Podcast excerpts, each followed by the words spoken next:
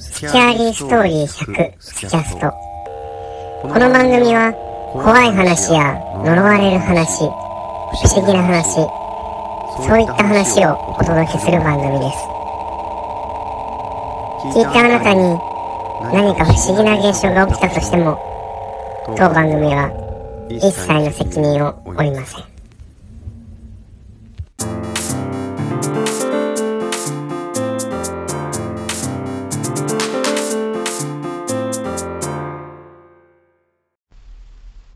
私は昔、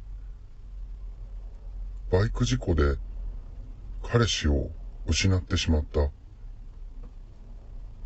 その時に体験した不思議な恐怖体験をお話ししたいと思う。彼氏は毎週土曜日の夜に一人暮らしの私のアパートへと自慢の大好きなバイクに乗って泊まりに来てくれていた。そんなある日の土曜日、いつもの時間になってもなかなか彼氏が来ない。どうしたんだろうと心配して、ずっとスマホを見つめていたその時、彼氏から電話がかかってきた。私は初めは、普通に電話に出て会話をしたのだが、彼は一方的に喋るだけで、私の声に全く反応しない。そして勝手に電話が切れ、とても不思議な感じで、携帯を見つめていると、すぐさままた、彼氏から電話がかかってきた。私は、スマホの画面を触っていなかったのだが、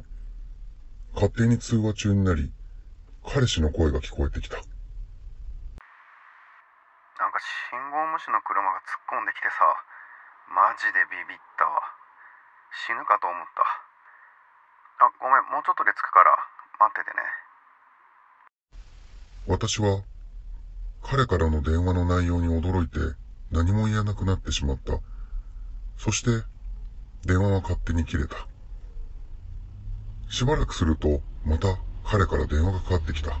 いようん痛いあこれ俺の体どうなってんのなんか変な方に上がってねつか動かないんだけどあい痛いよ助けて痛いよ私は、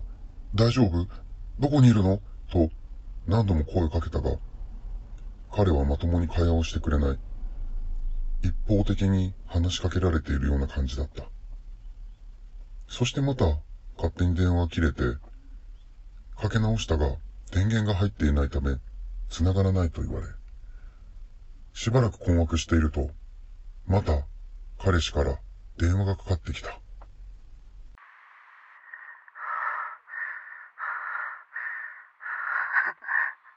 笑っちゃうよな。なんか腹から内臓みたいなの垂れてんだけどさ。抱えながらなんとかついたよ。今お前んちの玄関の前にいるから私は恐怖で家から出ることができず、布団にくるまっていた。気がつくと、外は明るくなっていた。後日聞いた話だが、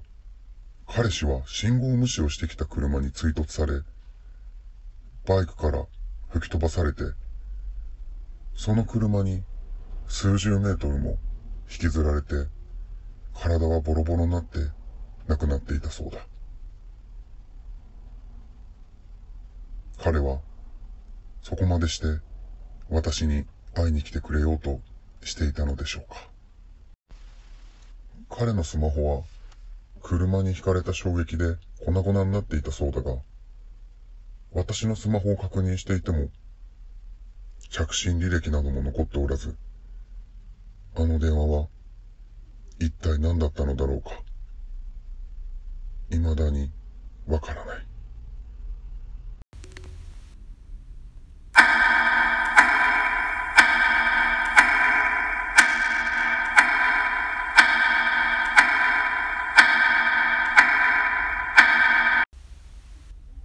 からの電話